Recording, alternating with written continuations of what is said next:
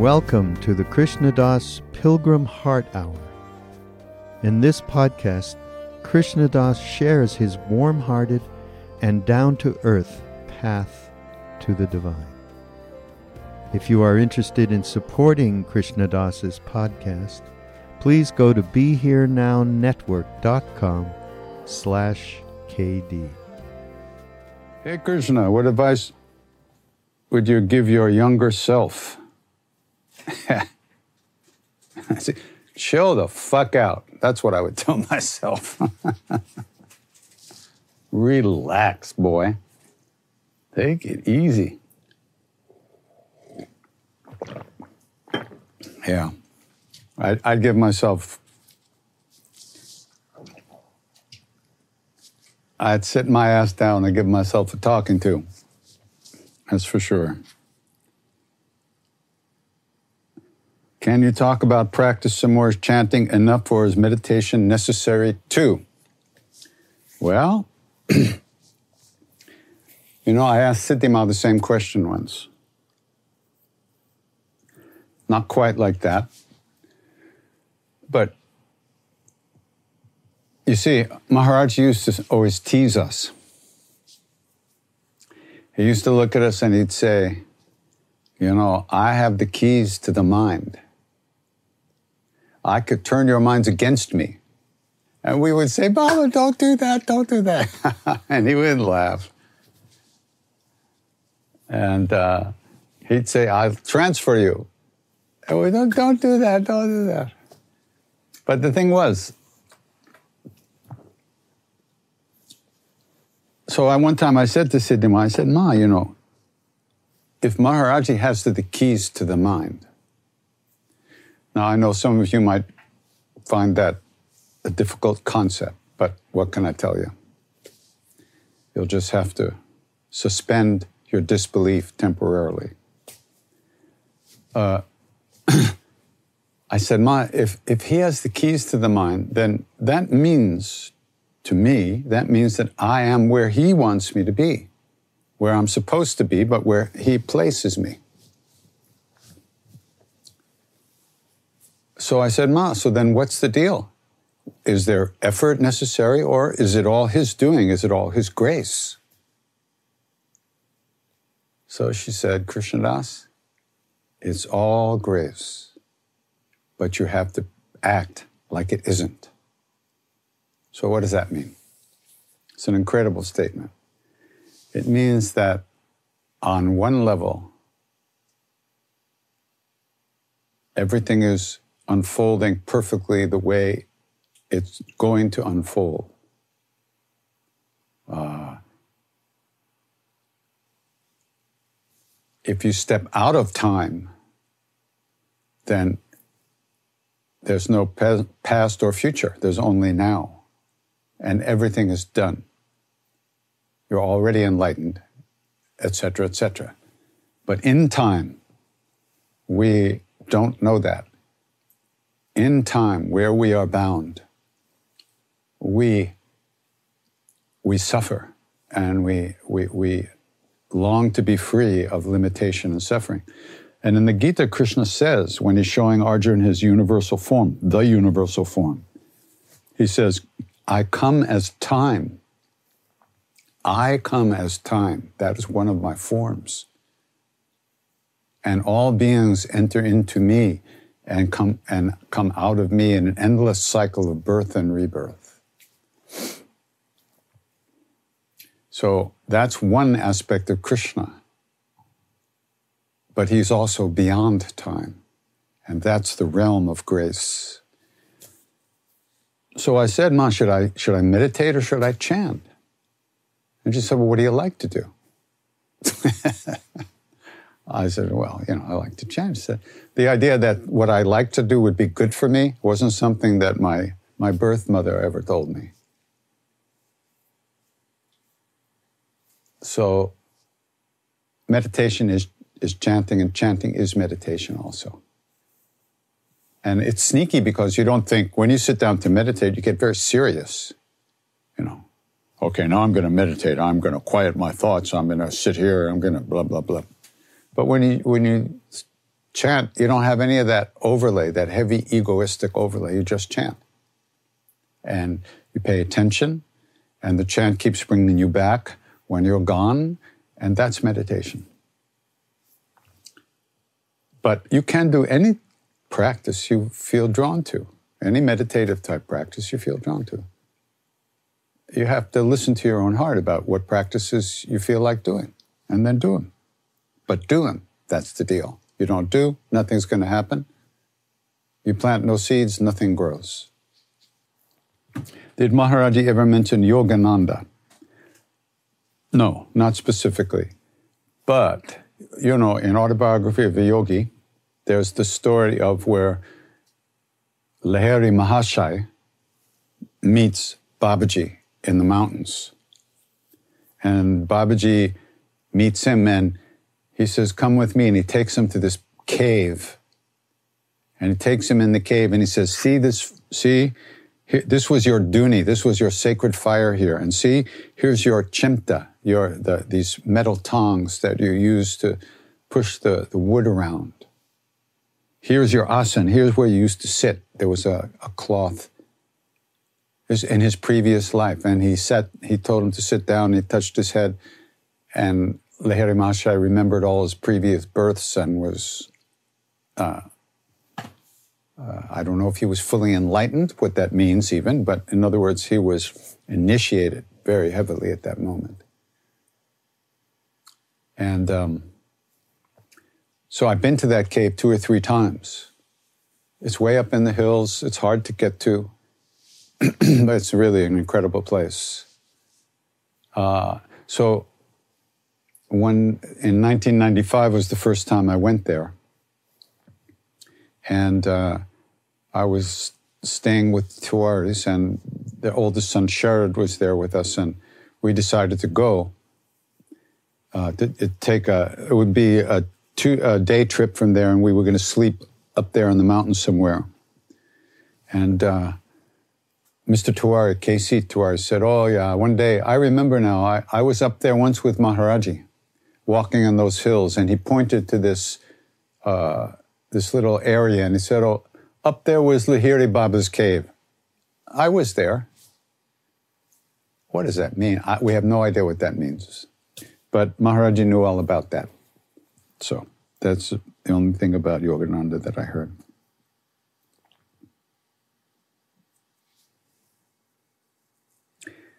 Can I explain Maharaji's words? People come already taught by God.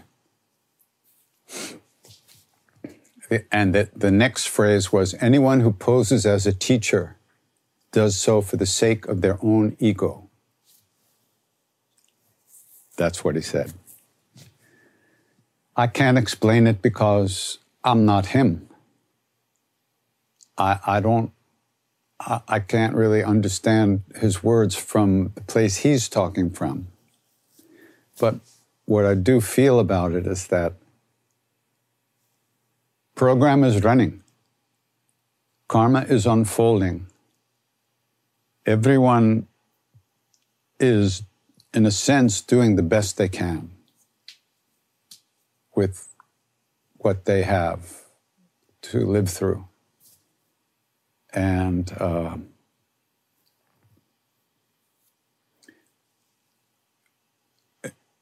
we come with the program already running. So you just have to kind of surrender from the from the point of view of a devotional path. Surrender is the only thing that's required. Giving up your uh, egoistic will and diving deeper into your true will, into your true self, and understanding, like when I hurt my knee in India.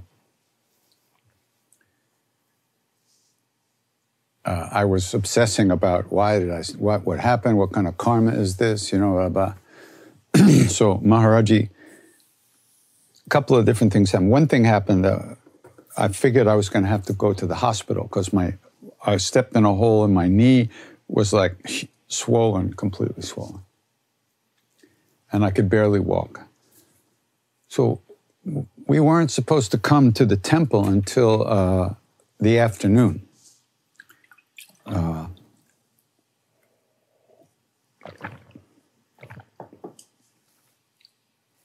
but I figured I have to get to the doctor. So in the morning, Raghu helped me walk to the temple. I had to lean on him all the way. I could hardly, I couldn't put any weight on my leg. and uh, I limped in, and Maharaji was sitting in the middle of this big empty courtyard, and with one Indian guy sitting with him. And uh, in the morning, it was probably eight, nine o'clock. and um, I limped up, I sat down. I had to keep my legs straight underneath the tucket, the bed that he was sitting on, because I couldn't bend my knee. And he didn't say anything. He didn't like say, Oh, what happened? Nothing. He just sat there for a few minutes. Then he gets up and he starts to walk towards the back of the temple. And he took uh, Gurudat's hand. That was the devotee who was with him. But he always kind of, many times, took someone's hand when he walked. And he was walking, and the further he got away from where we were sitting, he's kind of leaning on Gurudat, leaning. So, And it was like he couldn't walk. And I, all of a sudden, I thought, he's taking the karma of my knee. Da, da, da, da, you know. The minute I thought that, he turned around and he basically ran back to where we were sitting, leaving Gurudat in the, you know, he just started running. And he sits down on the tucket and he looks at me and he pets me on the head. He says, You thought I was in pain? You wanted to help me? And he's petting me on the head. Whatever. So we sat there with him for hours and hours, and finally other people started coming. and at one point in the afternoon, he reached into Girija's shoulder bag. Now, he used to talk to us about Jesus all the time. Not all the time, but quite a bit. So we started to read the Bible. And I have to tell you, reading the Bible while living in India, surrounded by this incredible uh, devotional spiritual culture on one level. Was very different than reading it back in America before going to India. So reading it in India was very powerful because actually we were experiencing all those miracles with Maharaji. And when we read in the Bible about Jesus, we, we said, oh, yeah, we, I, we know what that is. It was so different after meeting him. so, anyhow, so he reaches down into Girija's shoulder bag and he pulls out her Bible and he opens it up. He doesn't even look, he just opens it up and says, Read that. Just like that. Now, he's not supposed to be able to read English, but besides, he didn't even look at it. He just said, Read that. So I, I wrote it, I, I looked at it, and it said it was from St. Paul, Letters to the Corinthians. I always forget exactly what it is. Nina will probably remember. But it said, in order to uh, save me from the abundance of revelations, to save my, save me from being prideful, I think it was, from the abundance of revelation, there was given to me a thorn in the side. And I beseeched the Lord three times to take it, take, take the thorn from me. And the Lord said, my grace is sufficient for you. My strength is made perfect in your weakness. My grace is sufficient. And my strength is made perfect in your weakness, in the fact that you can't do anything to save yourself. It's only grace that will save us. And our work is to purify our hearts and to the place where we can actually surrender the false notions of ourself, our small s self. Ram Dass and I talked about this for 50 years. and the last thing we came up with, we both said, Yeah, we're proof of that. And it's a very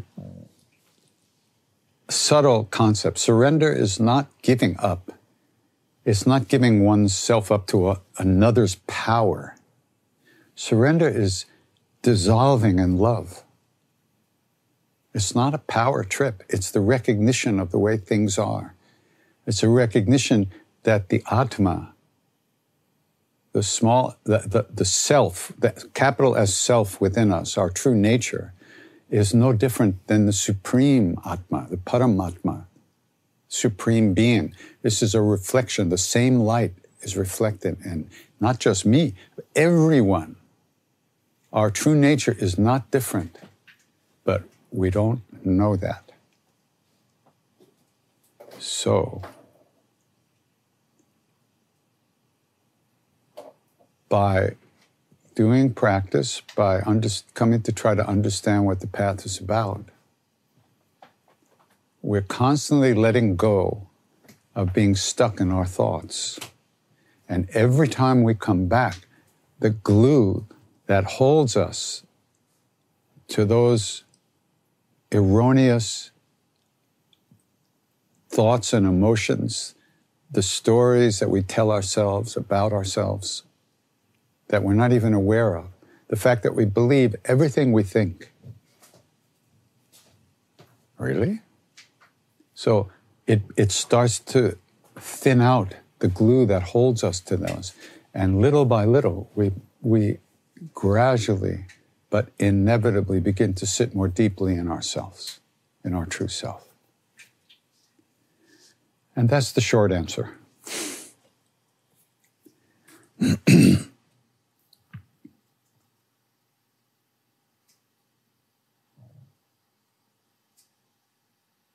Someone's asking about if, have I read Being Ram Dass, this the book Ram Dass's biography, autobiography, biography that just came out, that uh, he wrote with Rameshwar Das. It's just a great book. He was a wild guy. He was a wild guy. read it. It's a trip. It's fantastic. Uh, really, really wonderful. Great stories, and Ram Dass just shines through it so beautifully.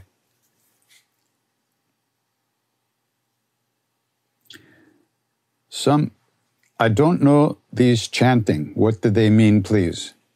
It sounds like you're Indian and you don't know the chanting. Uh, I don't know what to tell you. These are the names of God. That's all they are. The names of your own true self. The names of that one in which we live through the repetition of the name, everything is accomplished. Maharaji said, Ram Nam Karne Se Sab Pura Ho Jata Hai. From going on repeating these names, everything is brought to fullness and completion. It's spiritual practice. The intellectual understanding of all these names is not required. It's not even useful, as far as I'm concerned. Other people will tell you other things. You pick what you want to do.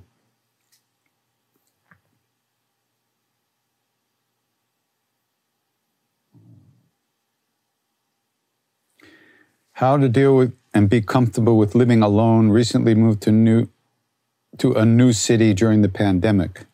Good timing. And no no one here takes a toll on me, not not to have anyone for socializing makes life feel limiting.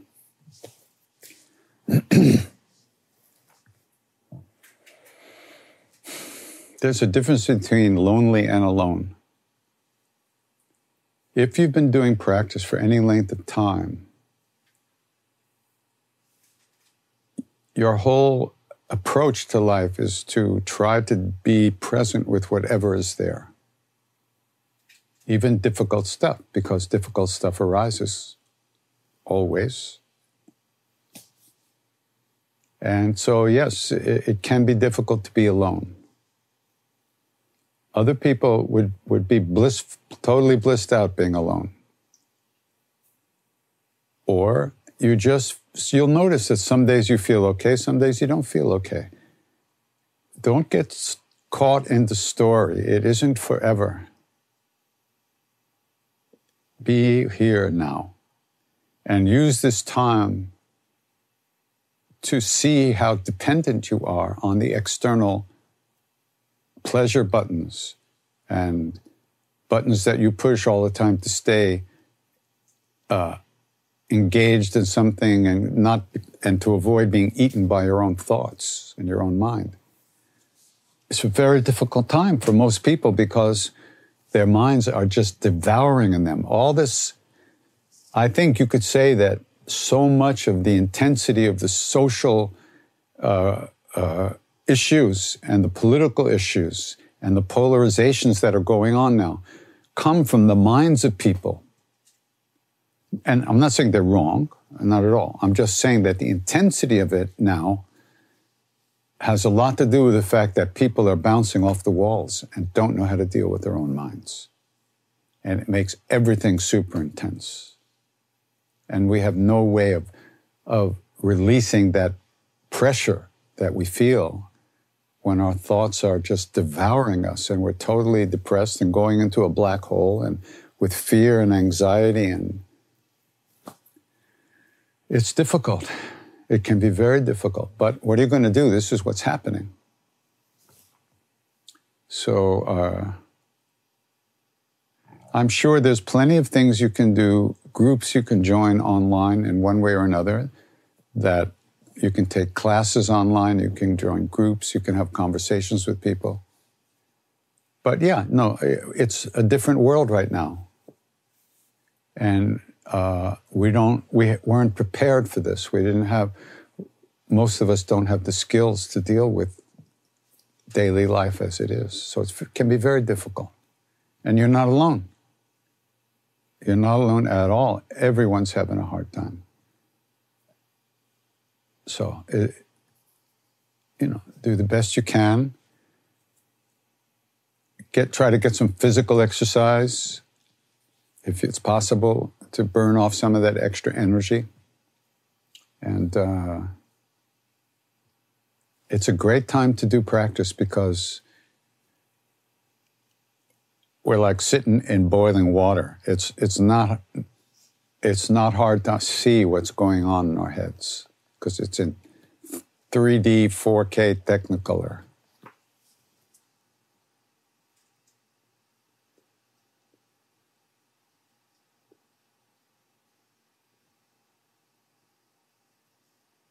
So, you, Nina, you can put in some more questions if you want now. um, what was it like to receive Maharaji's darshan? Can you describe one of the sweetest moments you shared with him?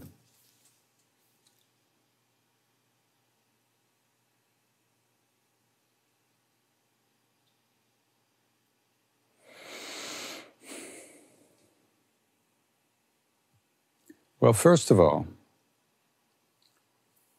I first had his darshan. I first felt his presence. I didn't see him with my eyes physically, but I first felt his presence when I met Ram Dass for the first time. I went up to New Hampshire where Ram Dass was living after coming back from India after his first trip. And when I walked into the room where he was sitting, without any eye contact, without a word being spoken, I was struck like a lightning bolt. And in that instant, I knew, beyond a doubt, I knew that whatever it was I was looking for was real. It was real. It was in the world and you could find it. This was the first, I, later I understood that this was my first that I was aware of my first time of feeling Maharaji's presence. Then, of course, a year and a half later, I go to India and um, meet him in the body for the first time. And, you know, so all for the year and a half before that, I was feeling him all the time. I would dream about him. I would feel about, feel, uh, it was incredible. You know, he was everywhere. Then I get to Kainchi, and I, we walk in the room where he's sitting, and it was very uh, confusing. It was really shocking because here was this little guy wrapped up in a blanket. That was Maharaji. But what about what all what I've been feeling for the last year and a half? it was like, wait a minute, how does all that get in that little blanket? How does that work? It was like, it was intense, but he was so sweet. He was so sweet and loving that that initial kind of uh, I don't even know what it was, what you could call it. It, it kind of fun, it calmed down, it disappeared.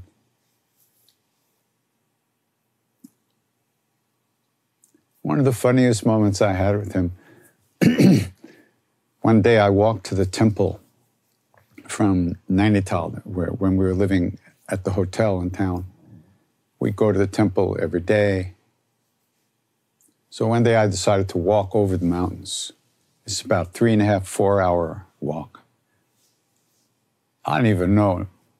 I, there were like, there wasn't really a path or anything, but somehow or other you kind of knew which way to go. so, uh, all the way, I was starting to learn Hindi a little bit. And I, I was, I wanted to, what I, what I wanted to do, I was learning this line to say to Maharaji. I was going to bow down to him, offer him these apples, and I was going to say, Maharaji, my life is in your hands. This was my big thing. And for three hours, the whole way, I rehearsed this line to myself over and over and over in Hindi. So I get to the I get to the temple and I walk in and he's sitting all alone outside by himself. It was very rare to see him all alone. So I went up to him, I bowed, I gave him my apples, and I said to him, Maharaji, your life is in my hands. he went, at that, and he hit me on the head, go away, get, go. And he laughed. It was so funny.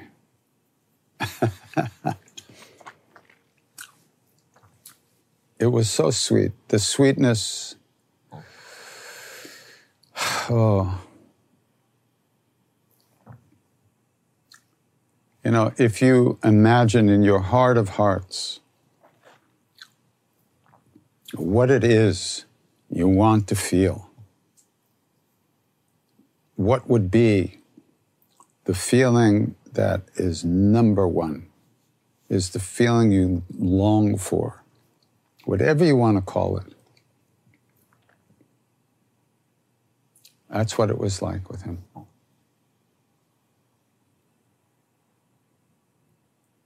Not always. Many times he would keep everything like a little crazy and chaotic because to kind of keep us from uh, he did never let us meditate in front of him. Like if we tried to sit and close our eyes, he'd hit us with a banana or an apple, you know.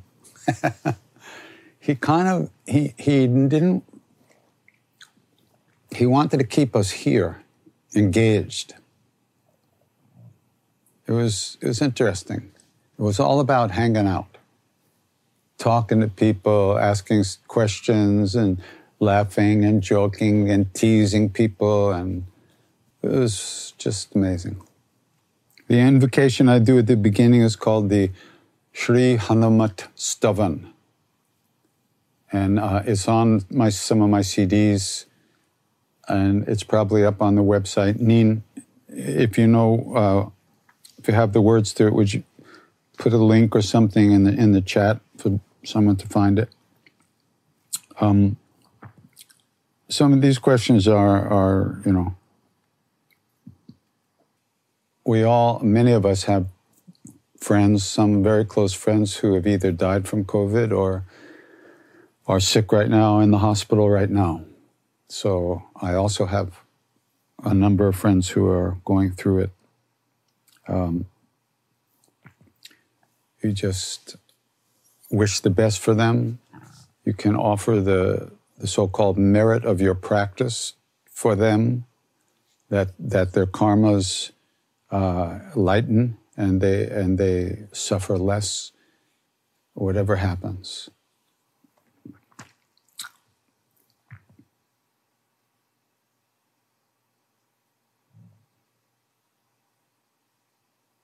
Yeah, I think that'll be it for tonight as far as the questions go. All right, let's try to do this. So, in the Ramayana, in the Ramcharitamanas of Tulsidas, which is the a retelling of the story of Ram, which was originally written down by Valmiki. Um, there is a long story. I'm not going to tell you the whole story now. But at one point, Sita and Ram, this is, they haven't met yet. And Sita's father, Janaka, is doing a Swayamvara, which is a, uh, a ceremony where Sita has, gets to choose her bride, her, her, her husband. And there's actually a contest. Uh, and there's a bow of Shiva in Janaka's kingdom. And it's supposedly Shiva's bow. And the story is that whoever can break this bow w- would be worthy of being chosen by Sita as a husband. So kings and princes from all over come to to try to break this bow and uh, qualify for being chosen. So um, Ram and Lakshman come, are sent there by their guru. and Sita looks down from her window, her bedroom, and she sees Ram for the first time and completely falls in love with him. This is like the soul seeing the supreme soul, getting a glimpse. And after that, the soul only wants to merge with the supreme being. In this case, Sita uh, represents the individual Atma, and Ram represents the Paramatma. And on this level, they appear different, but on the next level up, they are one. There are two sides of one coin. They've taken separate forms in this world to accomplish the destruction of evil and negativity, which happens later in the story. So, in the meantime, so Sita is so enraptured with Ram, and actually, Ram notices her, and he's also enraptured with her at the very same moment. She goes into her garden, her secret garden there in the palace, and she goes up to the murti or the temple of the goddess. And she prays to the goddess that Ram will win and that she can marry Ram and that they can be united. So, this is the prayer that she sings when she goes to the garden and prays to the goddess. And then when she finishes praying, the mala, you know, the, the flower garland that the goddess is wearing falls from her neck into Sita's hands. And then Sita knows that her prayers have been answered. It's just a beautiful, beautiful, beautiful part.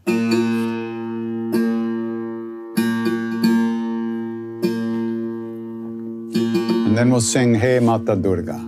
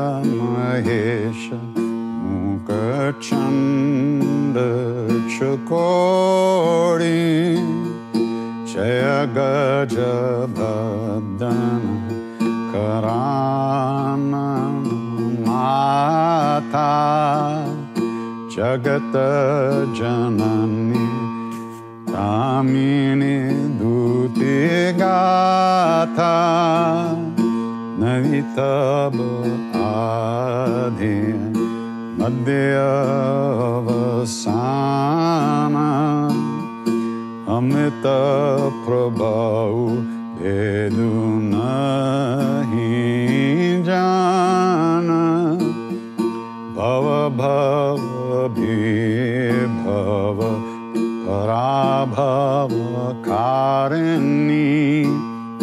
विश्व विमोहनी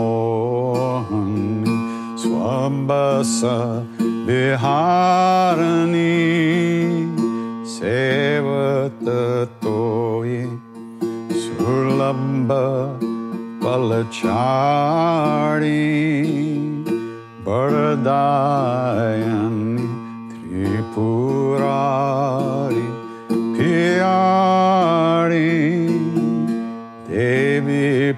Guruji, Pada Kamala Tumare, Suranara Muni, Sabaho sukare.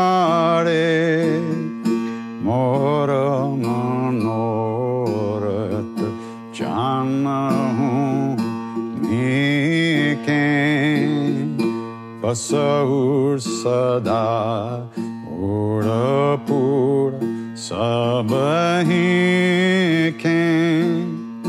Kine Um Pragata Nakarana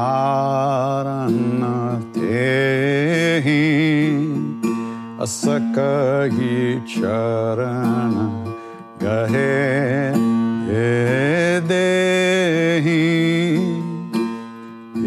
Vinay प्रेम पस भाई दवानी खसी माल मूर्ति मुसखानी साधर सियान प्रसादु सिर धरेऊ, बोली गौरी अरशुहिय भरे सुनिसिय सत्य। असीस हमारे। पूजिहि मन्न खामना तुम्हारी। Satyam Sada Suchi Satya Sobaru Nilehi Jahi Manuracha